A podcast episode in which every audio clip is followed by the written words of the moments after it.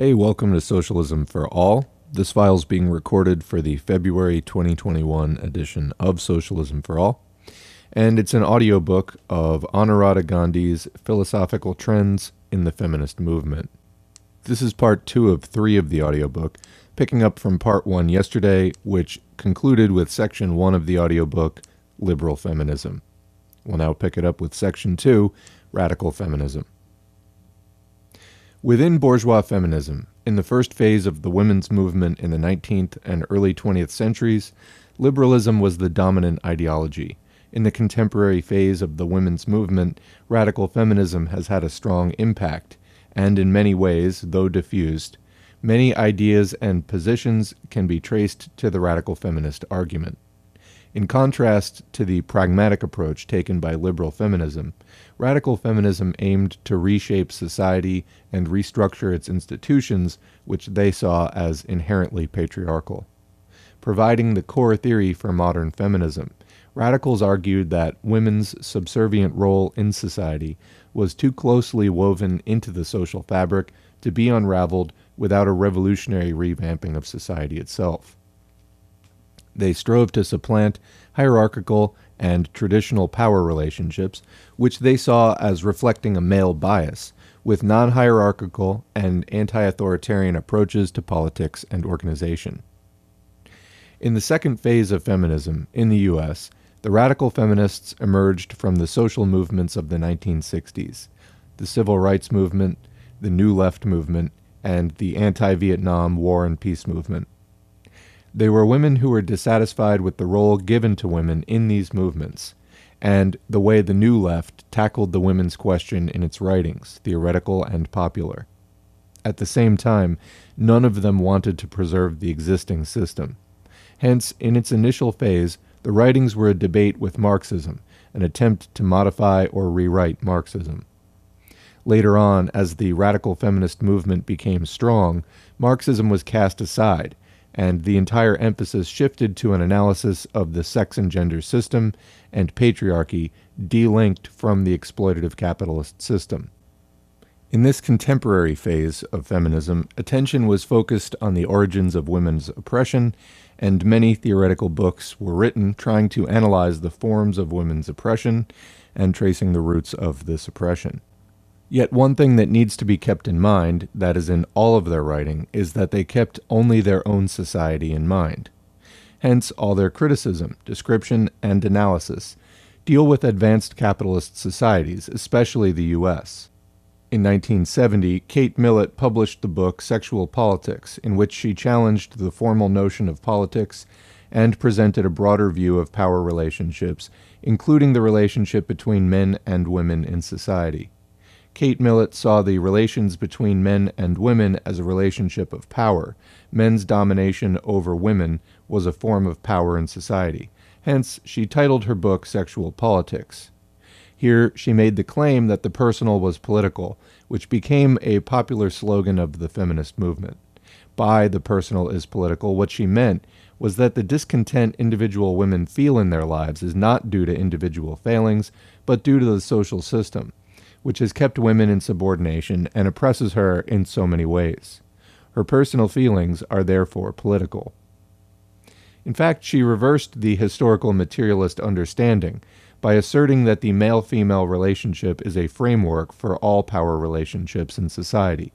According to her, this quote, social caste, dominant men and subordinated women, supersedes all other forms of inequality, whether racial, political, or economic. This is the primary human situation. These other systems of oppression will continue because they get both logical and emotional legitimacy from oppression in this primary situation. Patriarchy, according to her, was male control over the private and public world. According to her, to eliminate patriarchy, men and women must eliminate gender, i.e., sexual status, role, and temperament, as they have been constructed under patriarchy.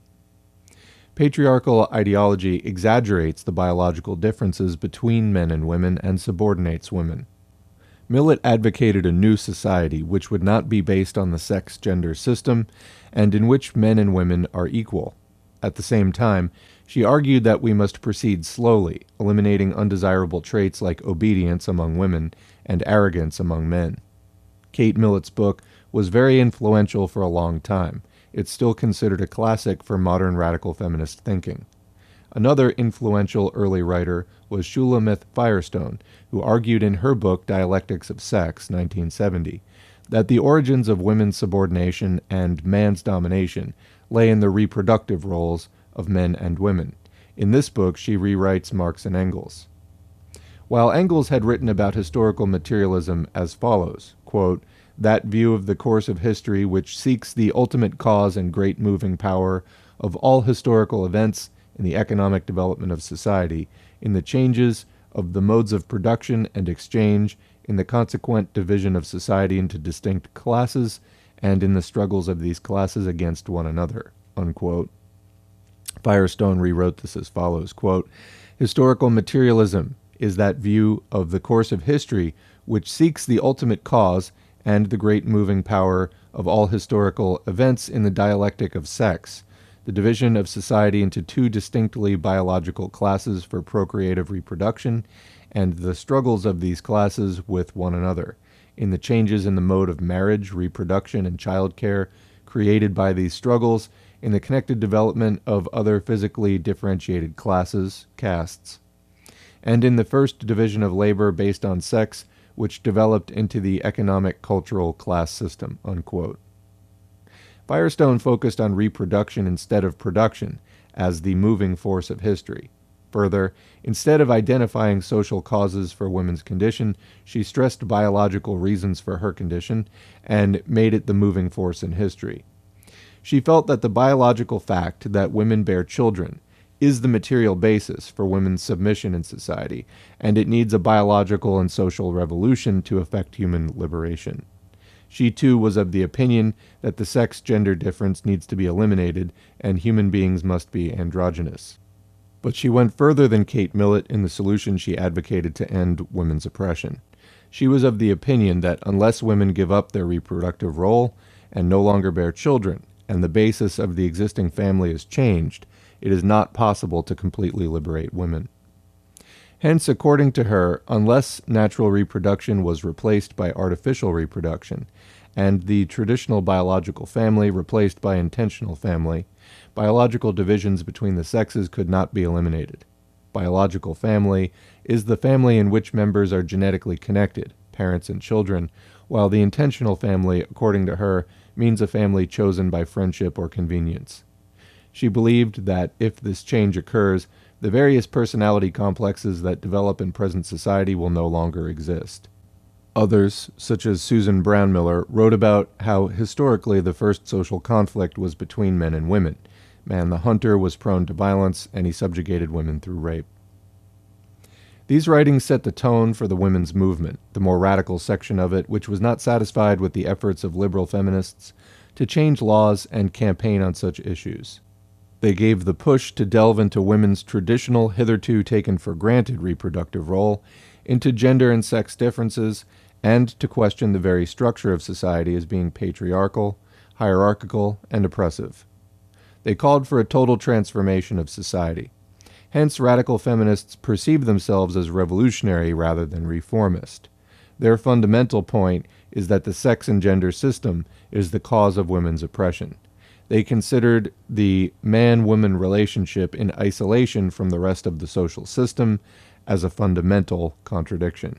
As a result, their entire orientation and direction of analysis and action deals primarily with this contradiction, and this has taken them towards separatism.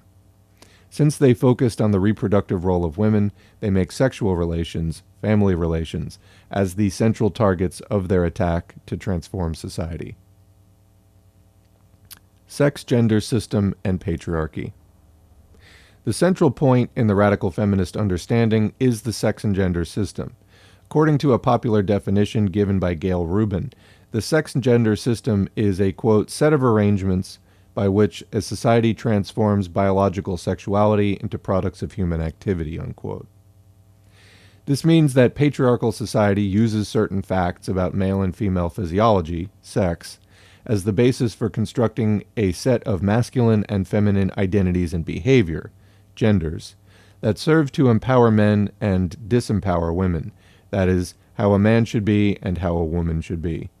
This, according to them, is the ideological basis of women's subordination. Society is somehow convinced that these culturally determined behavior traits are, quote, natural.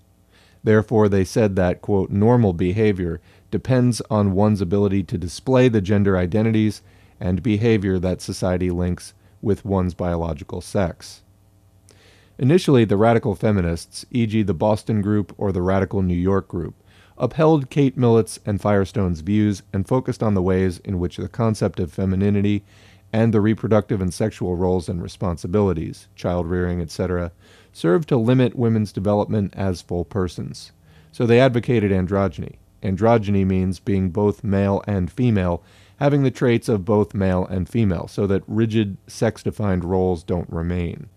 This means that women should adopt some male traits and men adopt some female traits. But later, in the late 1970s, one section of radical feminists rejected the goal of androgyny and believed that it meant the women should learn some of the worst features of masculinity.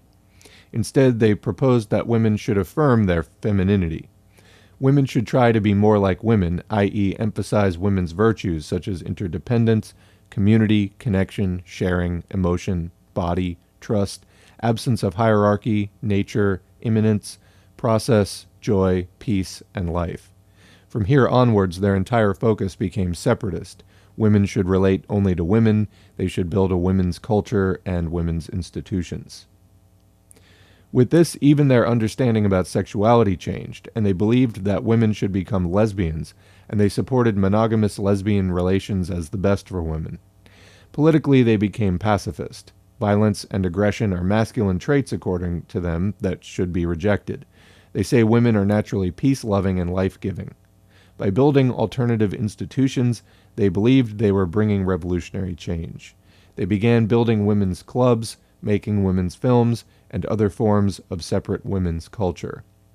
In their understanding, revolutionary transformation of society will take place gradually.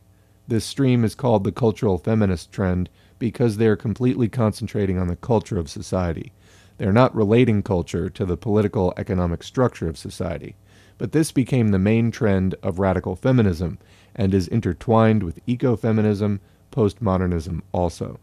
Among the well known cultural feminists are Marilyn French and Mary Daly. Sexuality, heterosexuality, and lesbianism. Since man woman relations are the fundamental contradiction for radical feminists, they have played a great deal of attention to sexual relations between men and women. Sexuality has become the arena where most of the discussions and debates of radical feminism got concentrated. The stand of the Christian churches in the West regarding various issues, including sex and abortion, has been extremely conservative. This is more so in countries like the US, France, and Italy. Christian morality has defended sex only after marriage and opposed abortion. The radical feminist theorists confronted these questions head on. At the same time, they also exposed how, in a patriarchal society within sexual relations, even within marriage, women often feel a sense of being dominated. It is in this background that questions of sexual repression, compulsory heterosexuality, and homosexuality or sexual choice became issues of discussion and debate. The radical feminists believe that in a patriarchal society, even in sexual relations and practices, male domination prevails. This has been termed as repression by the first trend and ideology of sexual objectification by the cultural feminists. According to them, sex is viewed as bad, dangerous, and negative. The only sex permitted and considered acceptable is marital heterosexual practice. Heterosexuality means sexual relations between people of different sexes, that is, between men and women. There is pressure from patriarchal society to be heterosexual, and sexual minorities, such as lesbians, transvestites, transsexuals, etc., are considered as intolerable. Sexual pleasure, a powerful natural force, is controlled by patriarchal society by separating so called good, normal, healthy sexual practice from bad, unhealthy, illegitimate sexual practice. but the two streams have very different understandings of sexuality, which also affects the demands they make and the solutions they offer. According to the radical feminist trend, sexual repression is one of the crudest and most irrational ways for the forces of civilization to control human behavior. Permissiveness is in the best interests of women and men. On the contrary, the cultural feminists consider that heterosexual sexual relations are characterized by an ideology of objectification, in which men are masters and subjects, and women are slaves and objects. Quote, Heterosexualism has certain similarities to colonialism, particularly in its maintenance through force when paternalism is rejected, and in the portrayal of domination as natural, and in the de-skilling of women. Unquote. Sarah Lucia Hoagland. This is a form of male sexual violence against women. Hence, feminists should oppose any sexual practice that normalizes male sexual violence. According to them, women should reclaim control over their sexuality by developing a concern with their own sexual priorities, which differ from the priorities of men. Women, they say, desire intimacy and caring rather than the performance. Hence, they advocated that women should reject heterosexual relations with men and become lesbians. On the other hand, the radicals believed that women must seek their pleasure, not make rules. For the cultural feminists, heterosexuality is about male domination and female subordination, and so it sets the stage for pornography, prostitution, sexual harassment, and woman battering. Hence, they advocated that women should give up heterosexual relations and go into lesbian relations in which there is emotional involvement. Cultural feminists emphasized the need to develop the essential femaleness of women. Lesbianism was pushed strongly within the women's movement in the West in the early 80s, but it receded a few years later. The solution offered by cultural feminists to end the subordination of women is breaking the sexual relationship between men and women, with women forming a separate class themselves. The first trend are advocating free sexual relations, delinked from any emotional involvement, whether with men or with women. In fact, the solutions which they are promoting make an intimate human relationship into a commodity type of impersonal relationship. From here, it is one step to support pornography and prostitution. While the cultural feminists strongly opposed pornography, the radicals did not agree that pornography had any adverse impact on the way men viewed women. Instead, they believed that pornography could be used to overcome sexual repression. Even on questions of reproductive technology, the two sides differed. While the radicals supported repro tech, the cultural feminists were opposed to it. The cultural feminists were of the opinion that women should not give up motherhood since this is the only power they have. They have been active in the ethical debates raised by ReproTech, like rights of the surrogate or biological mother. Critique From the account given above, it is clear that radical feminists have stood Marxism on its head, so to speak.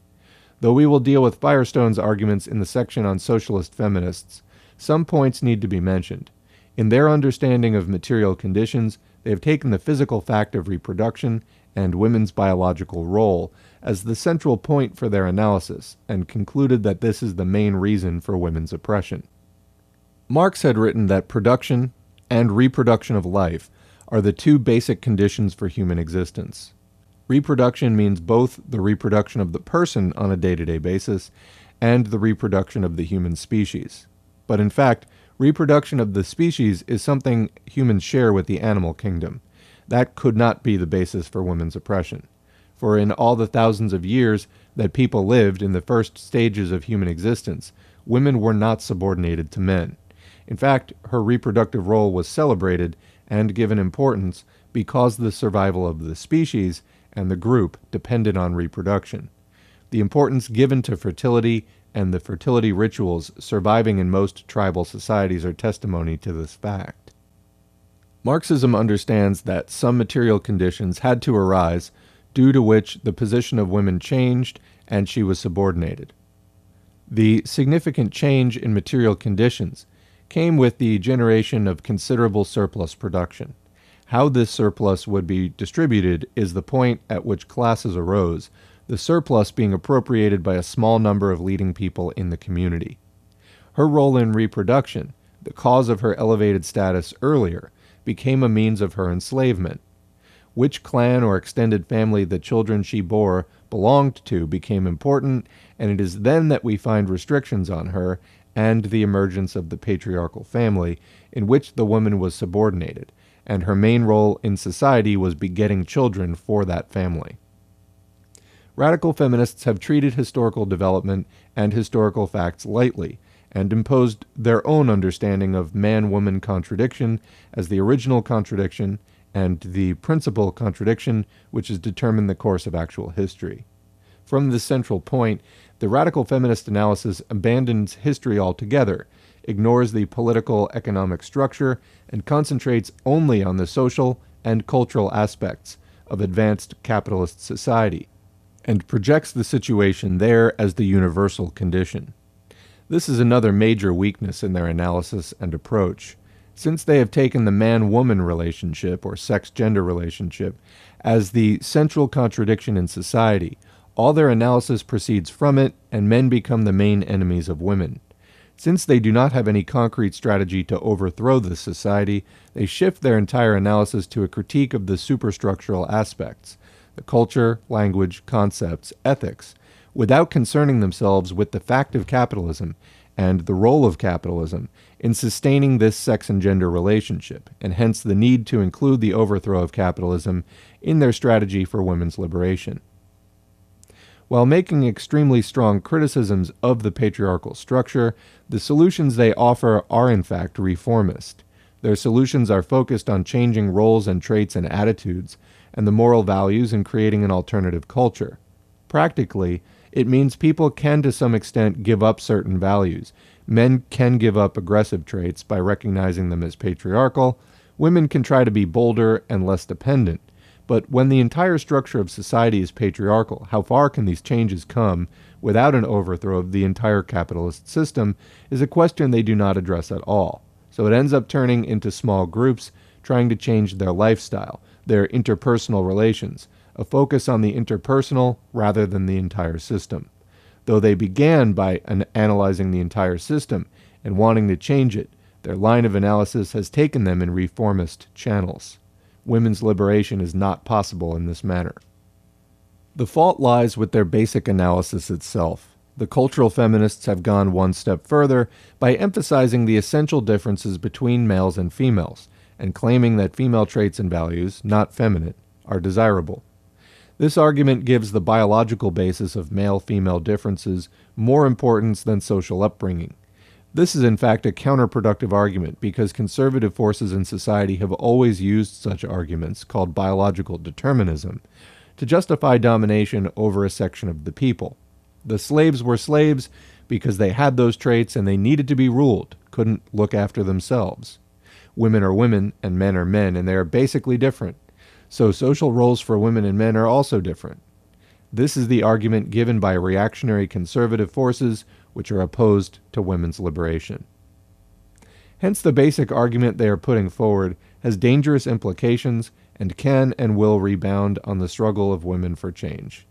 Masculinity and femininity are constructs of a patriarchal society, and we have to struggle to change these rigid constructs but it is linked to the overthrow of the entire exploitative society. In a society where patriarchal domination ceases to exist, how men and women will be, what kind of traits they will adopt, is impossible for us to say. The traits that human beings will then adopt will be in consonance with the type of society that will exist, since there can be no human personality outside some social framework. Seeking this femaleness is like chasing a mirage and amounts to self deception. By making heterosexualism as the core point in their criticism of the present system, they encouraged lesbian separatism and thus took the women's movement to a dead end. Apart from forming small communities of lesbians and building an alternative culture, they could not and have not been able to take one step forward to liberate the mass of women from the exploitation and oppression they suffer. It's impractical and unnatural to think that women can have a completely separate existence from men. They've completely given up the goal of building a better human society. This strategy is not appealing to the large mass of women. Objectively, it became a diversion from building a broad movement for women's liberation. the radical trend, by supporting pornography and giving the abstract argument of free choice, has taken a reactionary turn, providing justification and support to the sex tourism industry promoted by the imperialists, which is supporting lakhs, hundreds of thousands of women, from oppressed ethnic communities and from the third world countries to sexual exploitation and untold suffering. While criticizing hypocritical and repressive sexual mores of the reactionary bourgeoisie and the church, the radical trend has promoted an alternative which only further alienates human beings from each other and debases the most intimate of human relations. Separating sex from love and intimacy, human relations become mechanical and inhuman. Further, their arguments are in absolute isolation from the actual circumstances of women's lives and their bitter experiences. Maria Mies has made a critique of this whole trend, which sums up the weakness of this approach. Quote, the belief in education, cultural action, or even cultural revolution as agents of change is a typical belief of the urban middle class. With regard to the women's question, it's based on the assumption that women's oppression has nothing to do with basic material production relations. This assumption is found more among Western, particularly American feminists, who usually do not talk of capitalism. For many Western feminists, women's oppression is rooted in the culture of patriarchal civilization. For them, therefore, feminism is largely a cultural movement, a new ideology, or a new consciousness. Unquote. That is from 1986. This cultural feminism dominated Western feminism and influenced feminist thinking in third world countries as well. It unites well with the postmodernist trend and has deflected the entire orientation of the women's movement from being a struggle to change the material conditions of life of women to an analysis of, quote, representations and symbols. They have opposed the idea of women becoming a militant force because they emphasize the nonviolent nature of the female. They are disregarding the role women have played in wars against tyranny throughout history. Women will and ought to continue to play an active part in just wars meant to end oppression and exploitation. Thus, they will be active participants in the struggle for change. Summing up, we can see that the radical feminist trend has taken the women's movement to a dead end by advocating separatism for women. The main weaknesses in the theory and approach are 1. Taking a philosophically idealist position by giving central importance to personality traits and cultural values rather than material conditions. Ignoring the material situation in the world completely and focusing only on cultural aspects. 2. Making the contradiction between men and women as the principal contradiction, thereby justifying separatism. 3. Making a natural fact of reproduction as the reason for women's subordination, and rejecting socioeconomic reasons for the social condition of oppression, thereby strengthening the conservative argument that men and women are naturally different. 4. Making women's and men's natures immutable. 5. Ignoring the class differences among women and the needs and problems of poor women. 6. By propagating women's nature as nonviolent, they are discouraging women from becoming fighters in the struggle for their own liberation and that of society. 7. In spite of claiming to be radical, having completely reformist solutions, which cannot take women's liberation forward.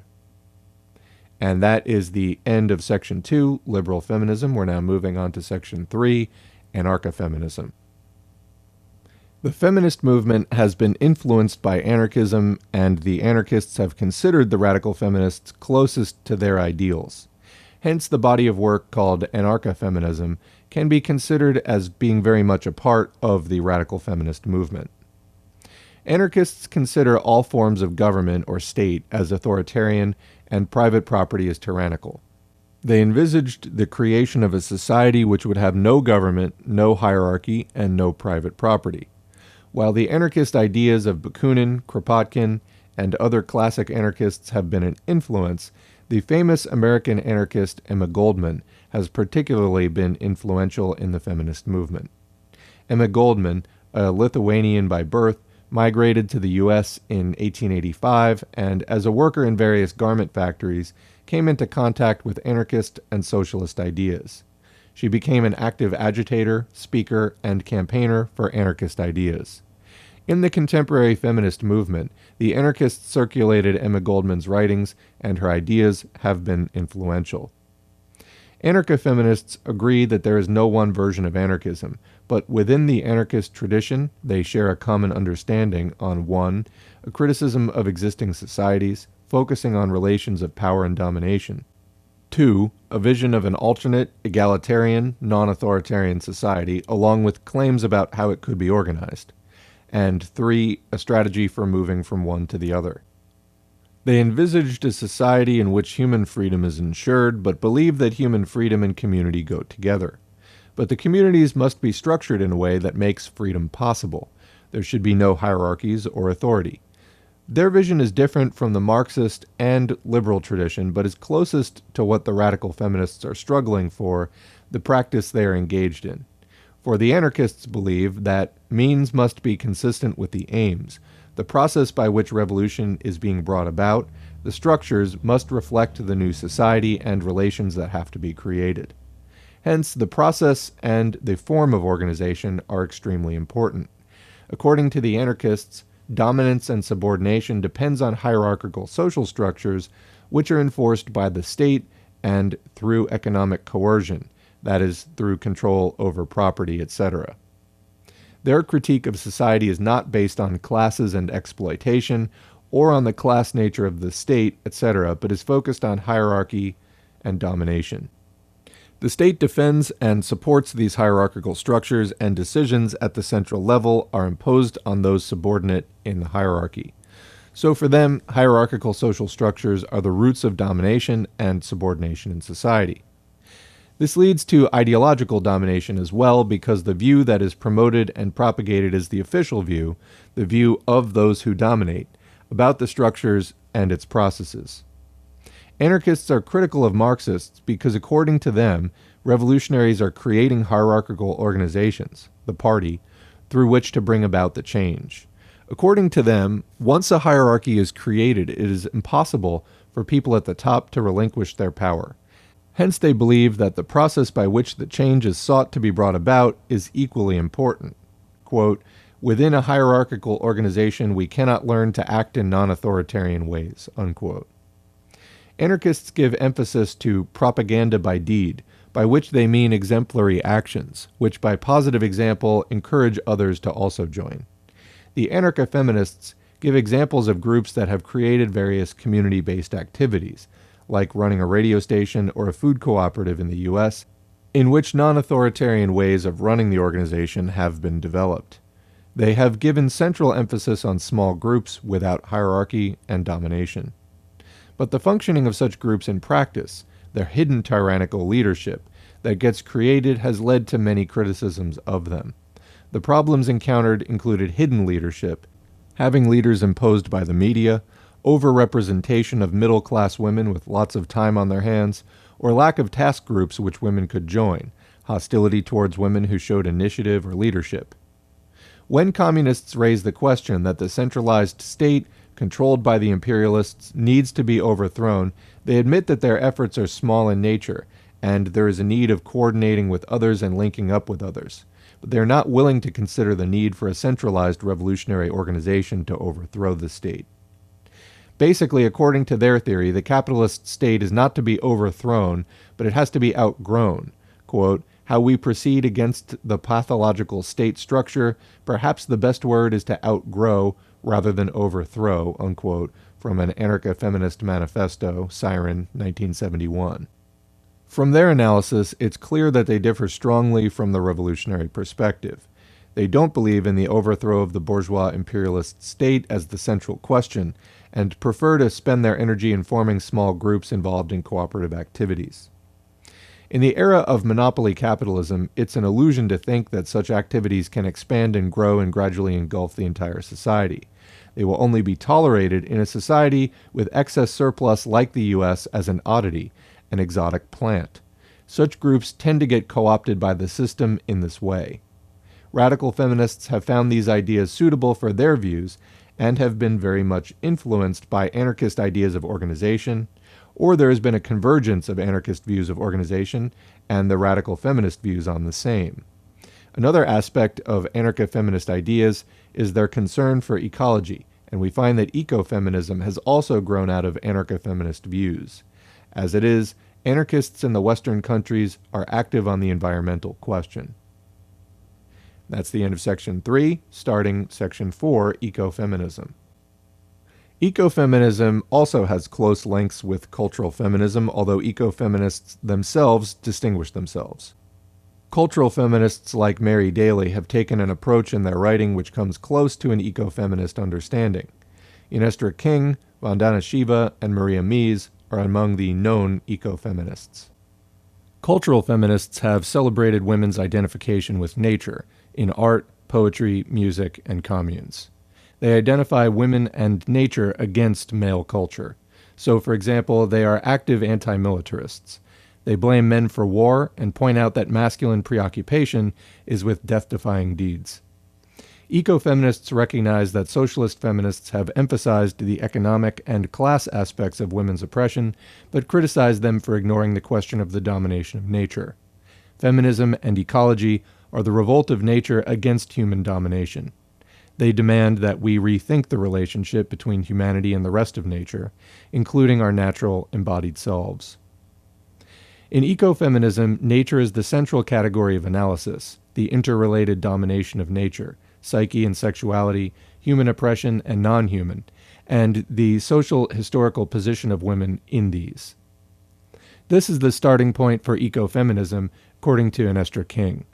And in practice, it has been seen, according to her, that women have been in the forefront of struggles to protect nature, the example of Chipko Andolan, in which village women clung to trees to prevent the contractors from cutting the trees, in Tehri Garhwal proves this point, according to them. There are many streams within ecofeminism. There are the spiritual ecofeminists who consider their spiritualism as main, while the more worldly believe in active intervention to stop the destructive practices. They say that the nature culture dichotomy must be dissolved and our oneness with nature brought out. Unless we all live more simply, some of us won't be able to live at all. According to them, there is room for men too in this Save the Earth movement. There is one stream among ecofeminists who are against the emphasis on nature women connection. Women must, according to them, minimize their socially constructed and ideologically reinforced special connection with nature. The present division of the world into male and female, culture and nature, men for culture building and women for nature building, child rearing and child bearing, must be eliminated and oneness emphasized. Men must bring culture into nature, and women should take nature into culture. This view has been called social constructionist ecofeminism. Thinkers like Warren believe that it is wrong to link women to nature because both men and women are equally natural and equally cultural. Mies and Shiva combined insights from socialist feminism, the role of capitalist patriarchy, with insights from global feminists who believe that women have more to do with nature in their daily work around the world, and from postmodernism, which criticizes capitalism's tendency to homogenize the culture around the world. They believed that women around the world had enough similarity to struggle against capitalist patriarchies and the destruction it spawns taking examples of struggles by women against ecological destruction by industrial or military interests to preserve the basis of life, they conclude that women will be in the forefront of the struggle to preserve the ecology. They advocate a subsistence perspective in which people must not produce more than that needed to satisfy human needs, and people should use nature only as much as needed, not to make money but to satisfy community needs, Men and women should cultivate traditional feminine virtues, caring, compassion, nurturing, and engage in subsistence production, for only such a society can, quote, afford to live in peace with nature and uphold peace between nations, generations, and men and women, unquote. Women are nonviolent by nature, they claim, and support this. They are considered as transformative ecofeminists. But the theoretical basis for Vandana Shiva's argument in favor of subsistence agriculture is essentially reactionary.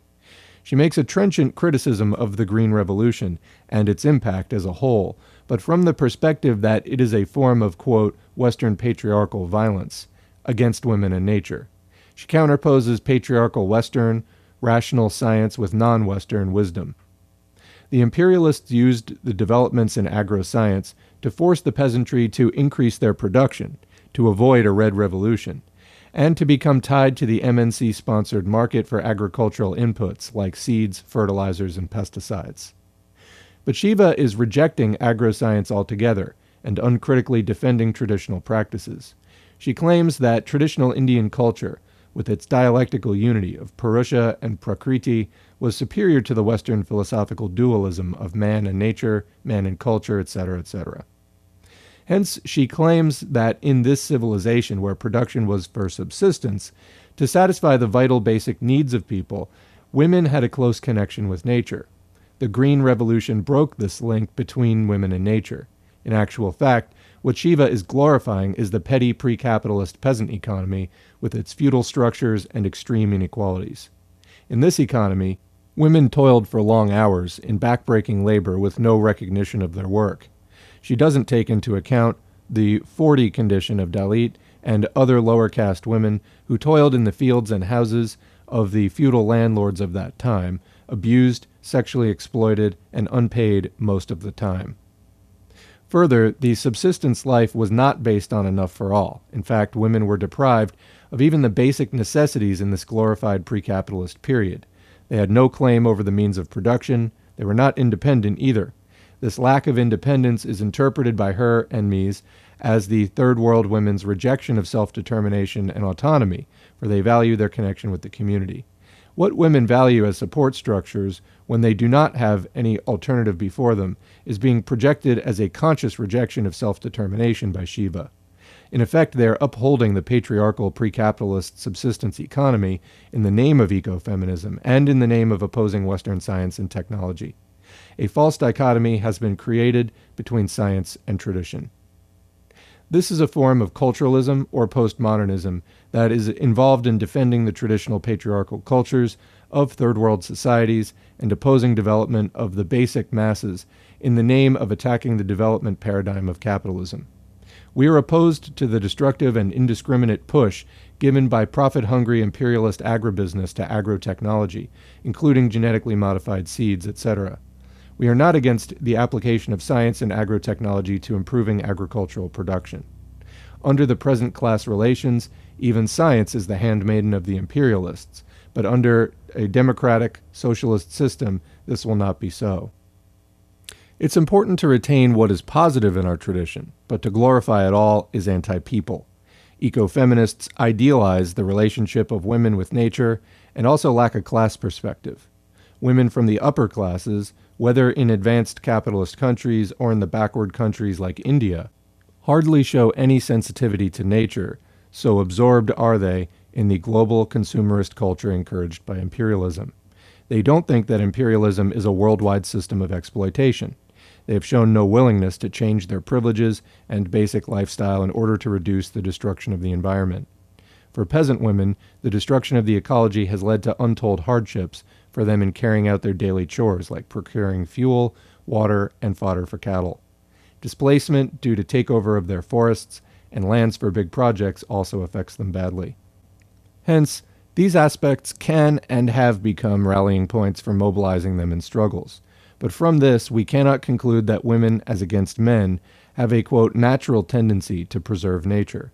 The struggle against monopoly capitalism that is relentlessly destroying nature is a political struggle, a people's issue, in which the people as a whole, men and women, must participate. And though the ecofeminists quote the Chipko struggle, in fact, there are so many other struggles in our country in which both men and women have agitated on what can be considered as ecological issues and their rights. The Narmada agitation, the agitation of villagers in Orissa against major mining projects, and against nuclear missile projects, or the struggle of tribals in Bastar and Jharkhand against the destruction of forests and major steel projects are examples of this. And that is the end of section four, ecofeminism. The next section is section five, socialist feminism. We're going to take that up in part three of this audiobook, which will be available on the channel tomorrow. And that's the video. Thanks to our current patrons whose names are on the screen. If you'd like to get your name on the screen or just support us financially, you can go to patreon.com slash socialism for all and sign up for a monthly donation. You can also follow us at facebook.com slash socialism, the number for all. Used to have a page at FOR all, and it got throttled to death by Zuck. Here on YouTube, please click the like button, subscribe button, and the notifications bell. Please leave a comment if you can, and please share our video wherever you're online your Twitter feed, your Discord servers, Reddit subs, etc. All of that helps more people to see this content, whether it's in the YouTube algorithm or just posting it on other sites. All of that's helpful. All of you out there supporting and promoting this content makes it all go that much more smoothly.